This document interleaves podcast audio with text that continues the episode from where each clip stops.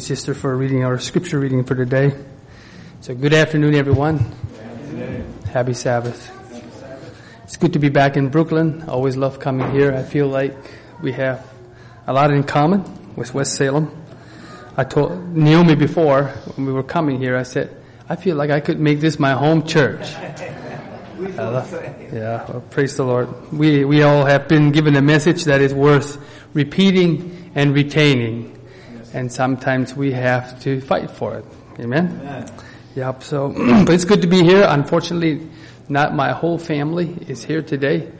Our oldest children have duties back home in the home church. They're playing the piano and teaching Sabbath school classes for little ones. So, it's not, our life is changing a little bit. Kids all used to be smaller, and so wherever we went, they went, but times change, and for those of you that are older than me, you know exactly what I'm talking about. Times do change. So today, I thought we would look at the story of David. See what we can learn from the story of David. I know there's a lot of different things we can learn from the story of David, but I want to look specifically for one element, and that is faithfulness in the little things. Faithfulness in the little things. And talking about little things, I have a little story here, and I'm sure some of you have heard it. It really impressed me when I heard it. In 2017, retired Navy SEAL William Harry McRaven made a famous speech where he said, if you want to change the world, start off by, who knows, making your bed. Amen. I told my kids that. If you make your bed every morning, you will have accomplished the first task of the day. It will give you a small sense of pride, and it will encourage you to do another task, and another, and another. By the end of the day, the one task completed will have turned into many tasks completed. Making your bed will also reinforce the fact that little things in life matter. Now, I'm reading a transcript of his talk. If you can't do the little things right, you'll never be able to do the big things right, and that is true. If by chance you have a miserable day, you will come home to a bed that you made, and a made bed gives you encouragement that tomorrow will be better. If you want to change the world, start off by making your bed in the morning. How true, how profound. Just a few facts here. The average American will sleep over 26 years in his lifetime. Now, some people have the attitude that is a waste of time. I don't. I think Solomon says that the sleep of a laboring man is sweet.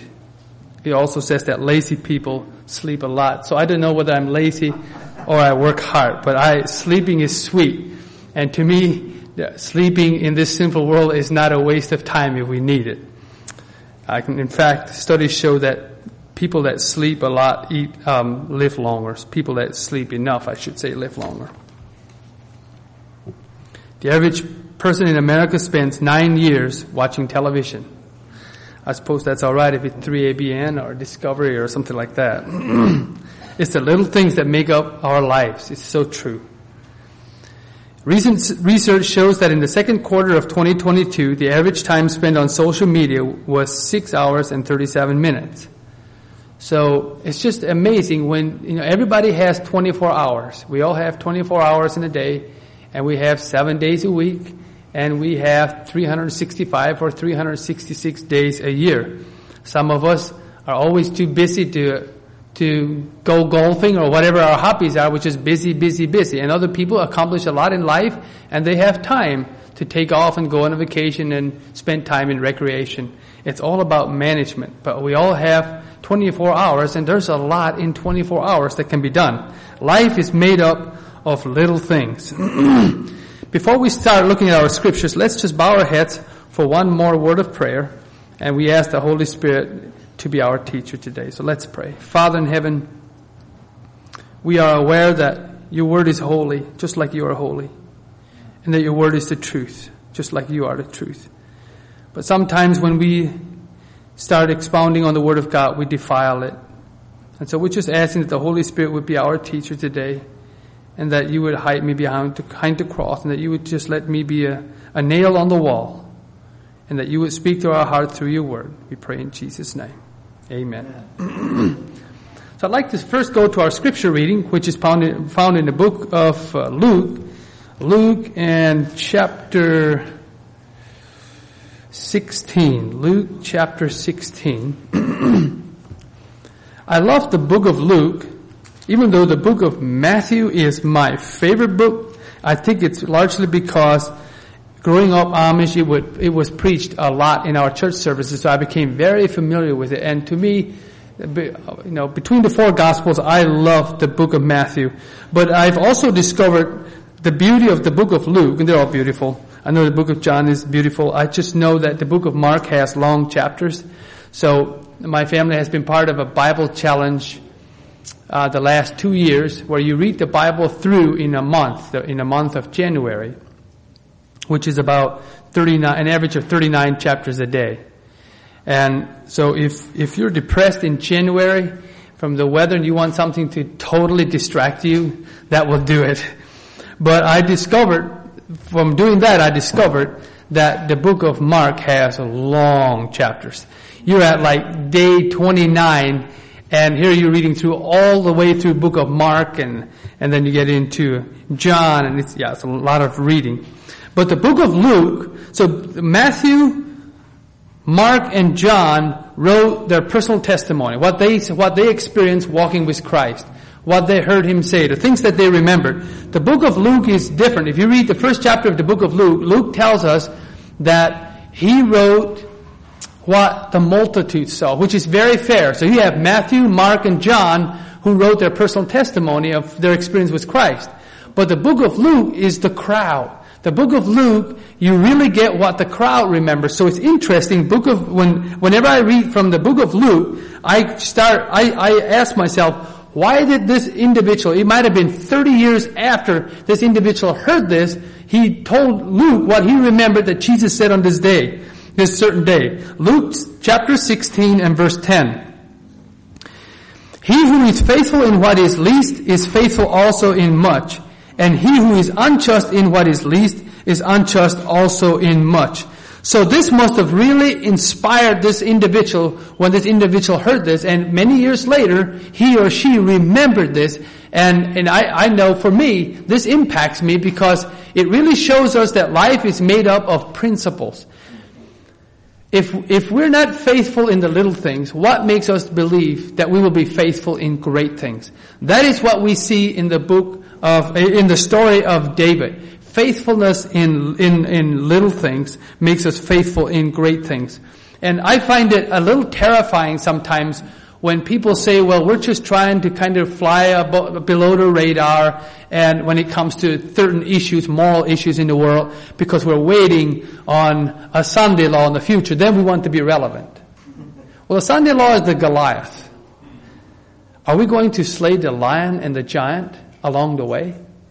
Or are we just going to try to lay low? Well, we're not going to slay the lion, we're not going to slay the giant, because we're waiting on Goliath. So let's go to 1 Samuel chapter 17. 1 Samuel chapter 17.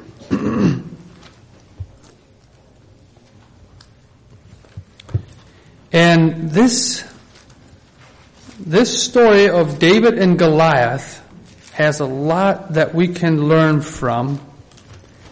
And it's one of those chapters that it's kind of like reading a story. So we're going to read the chapter, at least a great portion of it, because it's very self-explanatory, and we're going to talk about it as we go. It says, 1 Samuel chapter 17, just a little background. David was king at this time. At the time this took place, not David, but Saul was king at the time of this that this story took place. Now Saul was head and shoulder taller than all the rest of the people.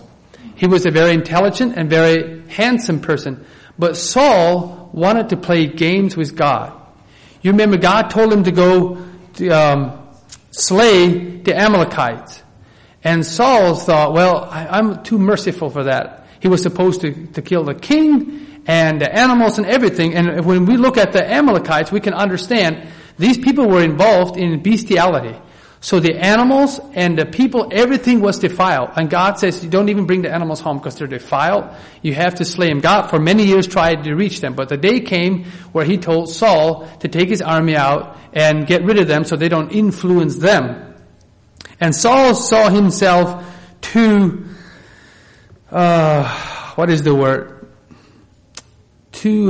merciful to obey God. So he kept some of the animals he kept for sacrifice. He said it was for sacrifice. Anyways, he thought he would honor God with his disobedience. And so Saul was not a faithful king. And you remember, Samuel told him that the sin of rebellion is as the sin of witchcraft. And when you remember, Saul, the last night before he died, where was he? Was a witch. The sin of rebellion is as the sin of witchcraft. Mm-hmm. Saul was head and shoulder taller than everybody else. What happened to his head the day he died? It was chopped off. A great man that made little decisions in the wrong direction. It just became possessed by evil spirits.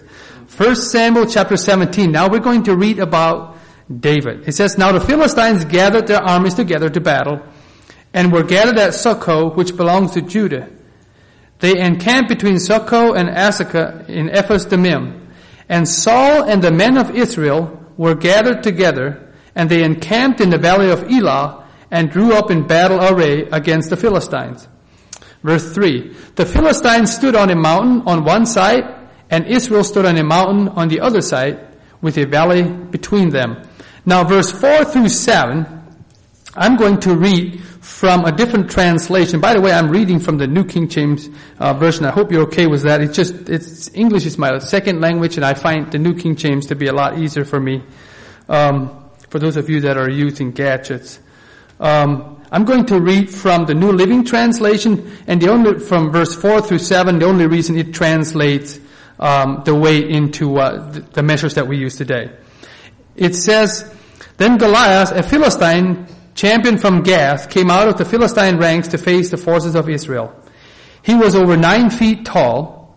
He wore a bronze helmet, and his bronze coat of mail weighed 125 pounds. He also wore bronze leg armor, and he carried a bronze javelin on his shoulder.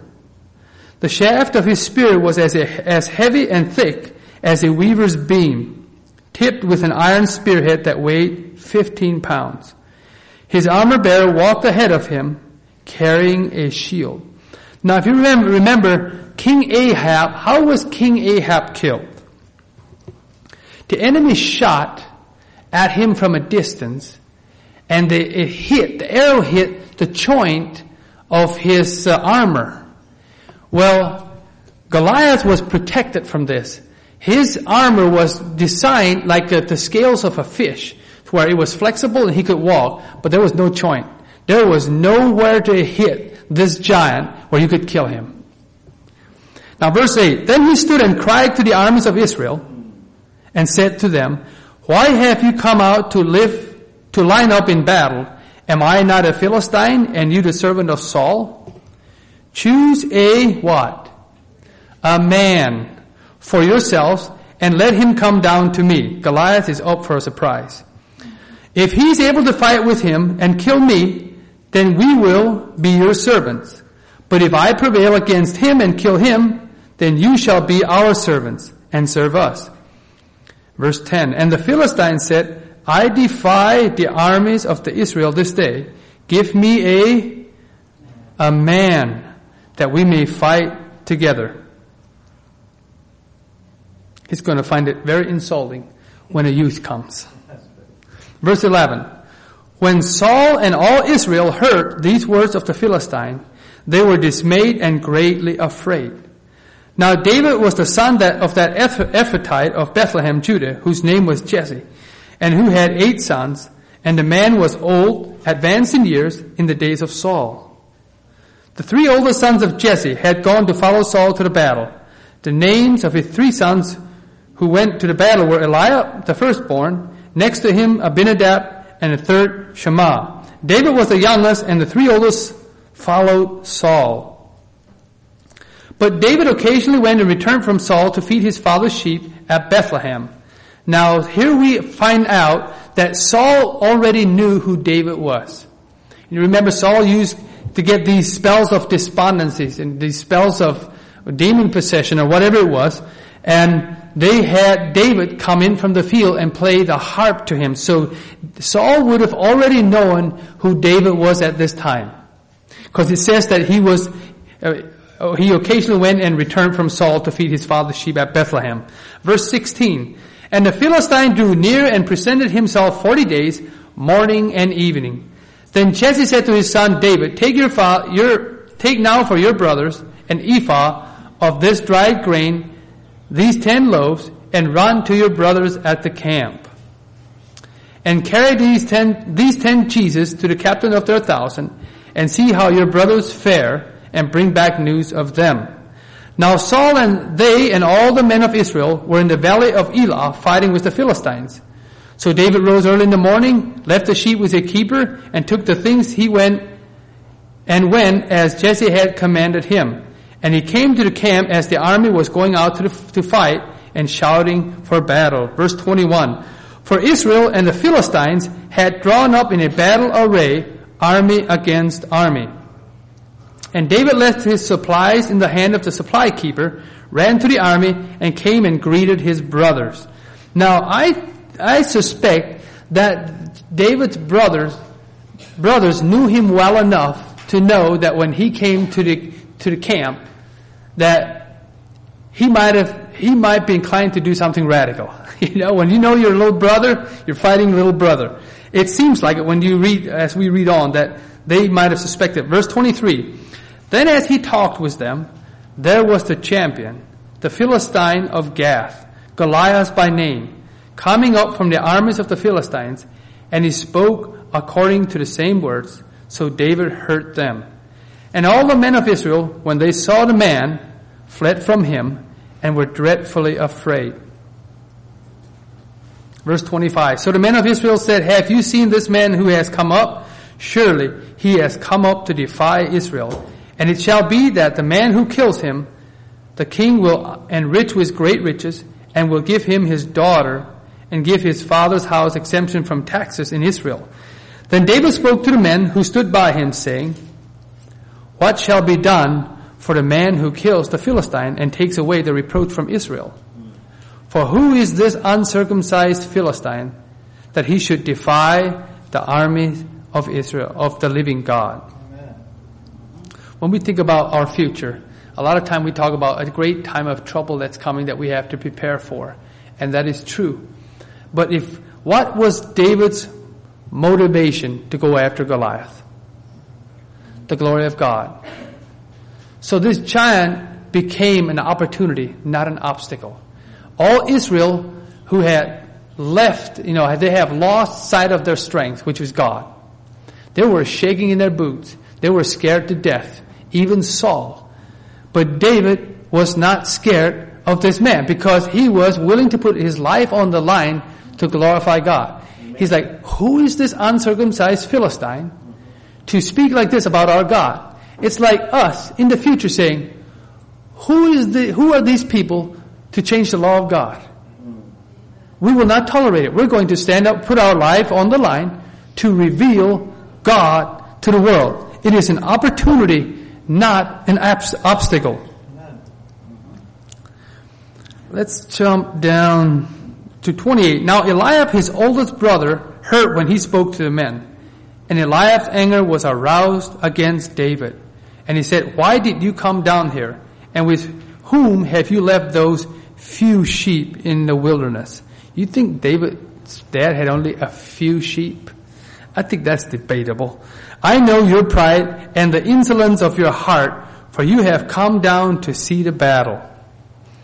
Now, we know that David's story is very, very much parallels the story of Moses. They were both taken to the wilderness in preparation to do great things for God. Now, we know that David enjoyed playing with his sling. What do you imagine David did as he sat, next to a tree watching the sheep? I imagine he was playing with his sling, seeing if he can hit that tree over there or that rock over there. So he would play and, he would just practice. And we also know that he played his guitar. And he protected the sheep. We'll read about that here in a little bit.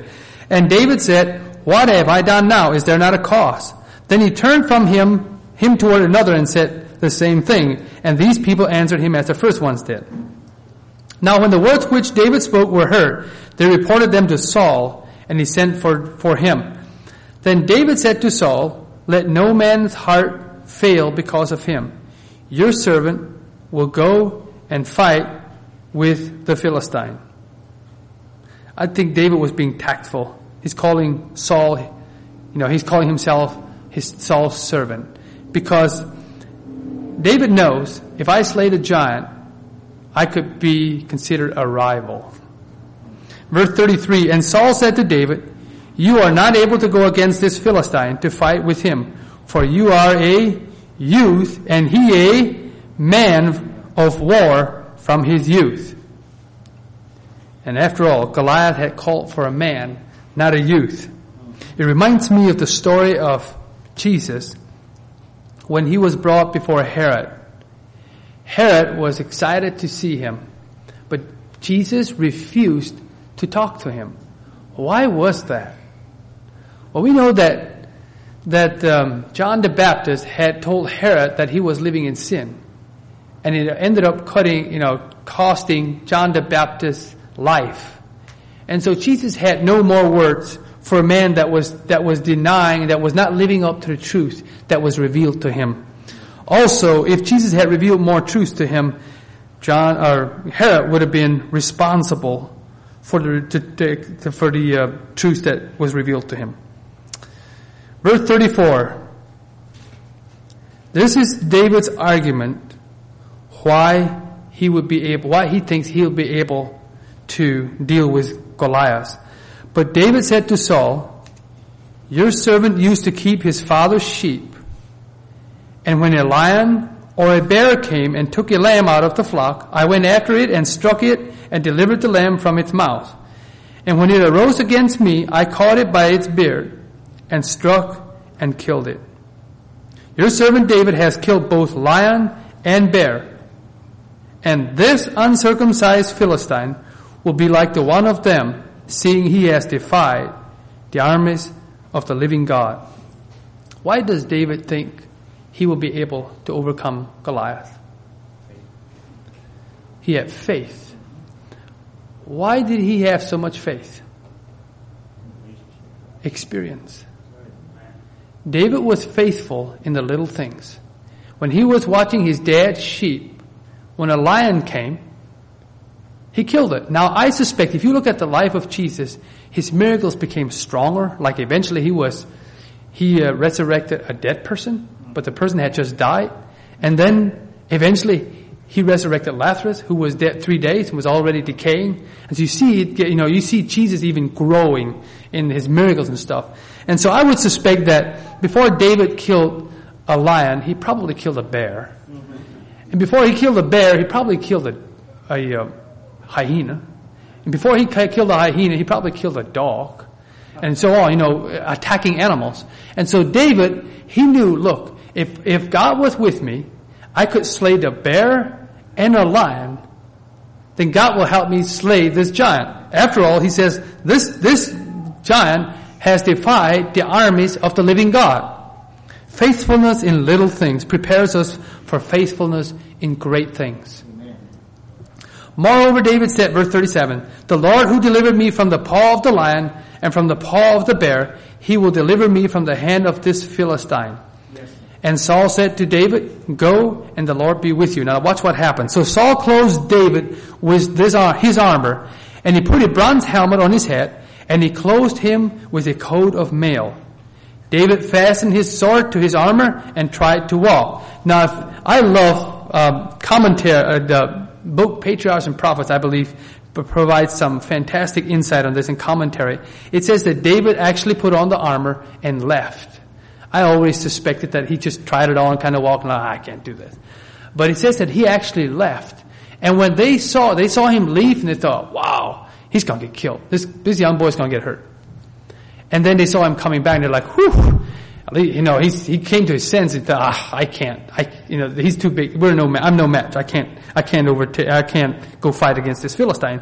So he came running back. He came walking back, and he says, I can't wear this armor. I'm just going to wear my sheepskin and whatever. We're in the middle of verse 39. It says, and David said to Saul, I cannot walk with these, for I have not tested them. So David took them off. Saul put his armor on. David took it off.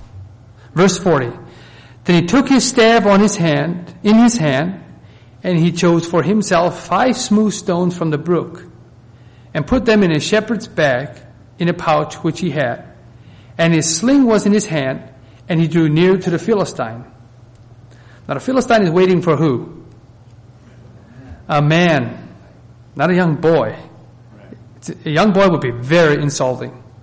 Verse 41, so the Philistine came and began drawing near to David, and the man who bore the shield went before him. And when the Philistine looked about and saw David, he disdained him, for he was only a youth, ruddy and good-looking. And though we're told that God will do the greatest things with the simplest means at the end of time. We like to figure out how things are going to go from one to the other, but if we have learned anything through COVID, it's the fact that this world is very unpredictable. God will accomplish things that in a way that we have never even saw coming. Amen. Verse 43, so the Philistine said to David, am I a dog that you come to me with sticks? And the Philistine cursed David by his gods. Now David was supposed to show up with a sword and a spear and a shield and a javelin. But for him to show up in his goatskin was a stick, was insulting, to say the least. It was very insulting to the Philistine because it made him look weak. It made him look like he wasn't 9 feet tall. Verse 44, and the Philistine said to David, come to me, and I will give you the flesh. I will give your flesh to the birds of the air and the beasts of the field. Then David said to the Philistine, you come to me with a sword, with a spear, and with a javelin. But I come to you in the name of the Lord of hosts, the God of the armies of Israel, whom you have defied. This day the Lord will deliver you into my hand, and I will strike you and take your head from you. And this day I will give the carcasses of the camp of the Philistines to the birds of the air and the wild beasts of the earth, that all the earth may know that there is a God in Israel. Then all this assembly shall know that the Lord does not save with the sword or spear, for the battle is the Lord's, and he will give you into our hands.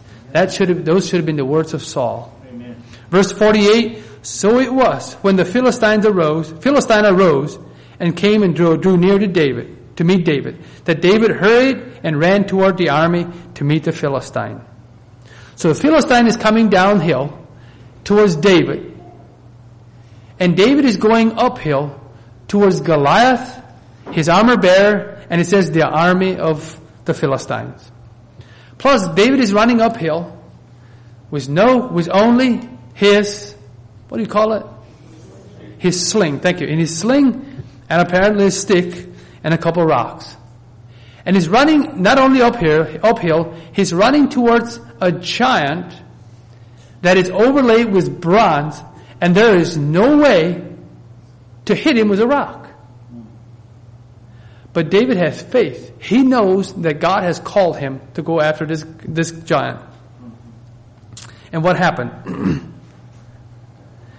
Verse 49, then David put his hand in his bag and took out a stone, and he slung it and struck the Philistine in his forehead, so that the stone sank in his forehead, and he fell on his face on the earth. So David prevailed over the Philistine with his sling and his stone, and struck the Philistine and killed him, but there was no sword in the hand of David. Verse 51, therefore David ran and stood over the Philistine, took his sword and drew it out of his sheath, killed him, cut off his head with it. And when the Philistines saw that their champion was dead, they fled. Now as David is running uphill, There's no place, nowhere to hit was the stone. But he has faith. He's going towards the Philistine. He's running uphill towards the Philistine and an army with a couple rocks. But he was called to do it. And what happened? If you read the book Patriarchs and Prophets, it says, now, since David was just a humble young man,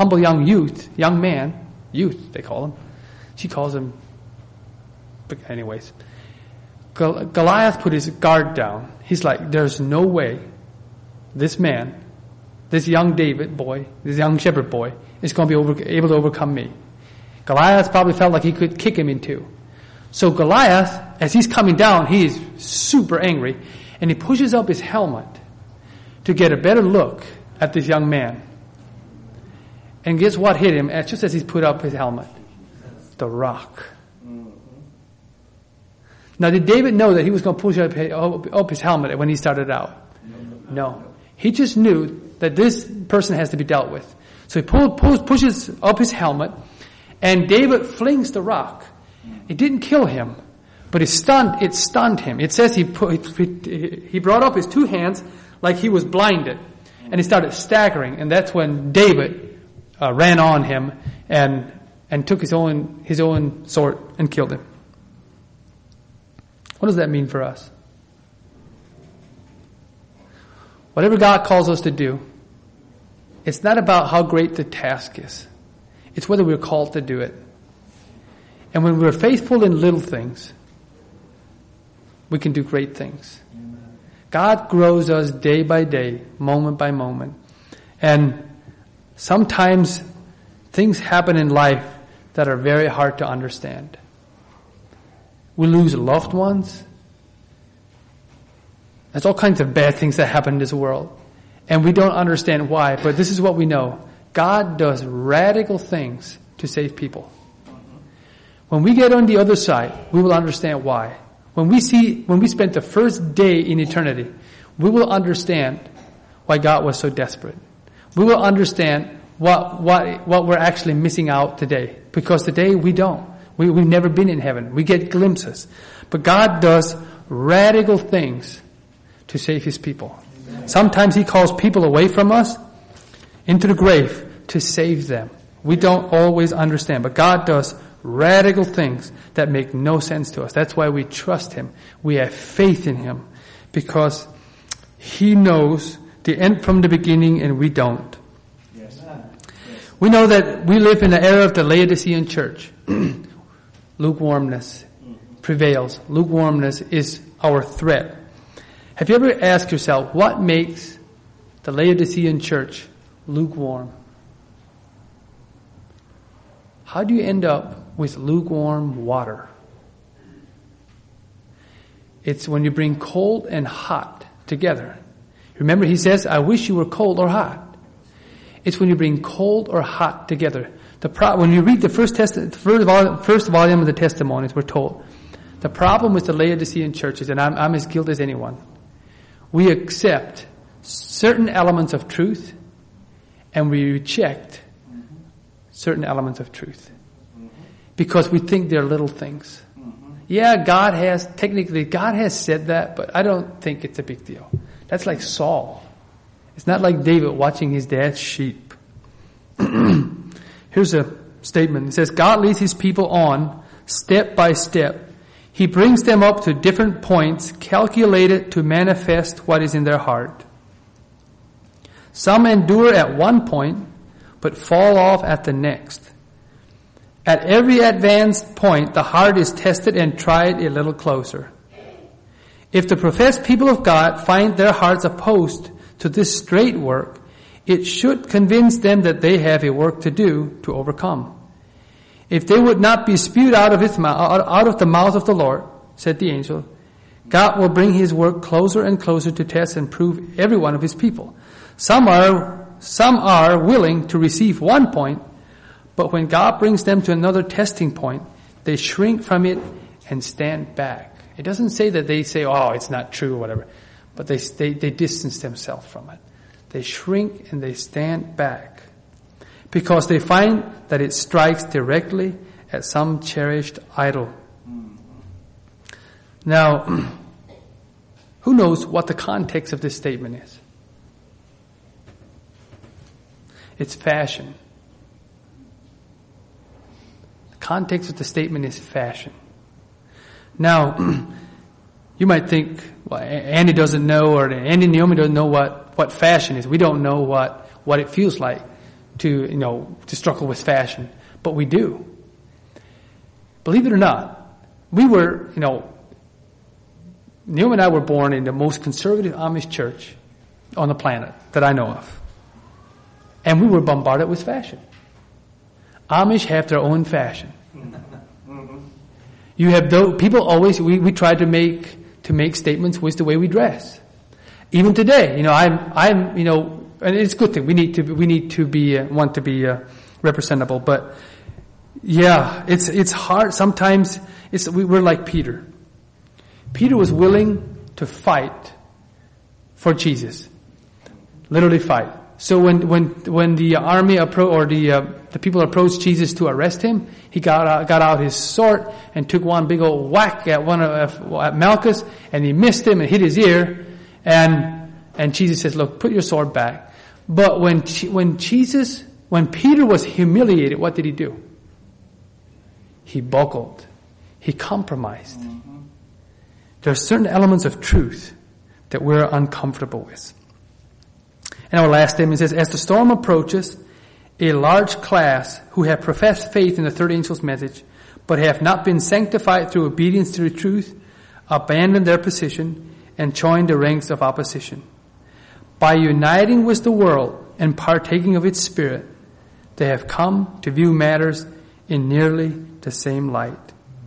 And when the test is brought, they are prepared to choose the easy, popular side. That's what happens. When we don't want to slay the lion and the bear, we're not going to slay Goliath. We know that in the future, we're going to stand alone. The world is going to be against us. God has put different people in different positions to defend our rights and our liberties. But if these individuals don't slay the lion and the bear, do you think they're going to slay the giant? No. I'm afraid not. Maybe God's grace, that could change. I mean, God could still work in their hearts. But so that's my message to you today and my appeal. Let's be faithful in the little things. Amen. Our lives are made up of moments that turn into minutes, into hours, into days. And what we do with our life really reveals what we live for, who we are in character, and who we live for. Amen? Amen. So God bless you all in your journey. I know you have a beautiful church here. Our Sabbath school was amazing. I told Naomi, I said, what an amazing Sabbath school teacher. I really enjoyed her thought-provoking questions. That was really good. So God bless you all. And come and worship with us sometime in West Salem. If we don't see you before, we'll see you on the Sea of Glass. Isn't that right? Amen. It won't be long. And the giants in this life are worth fighting. Amen. And God bless you.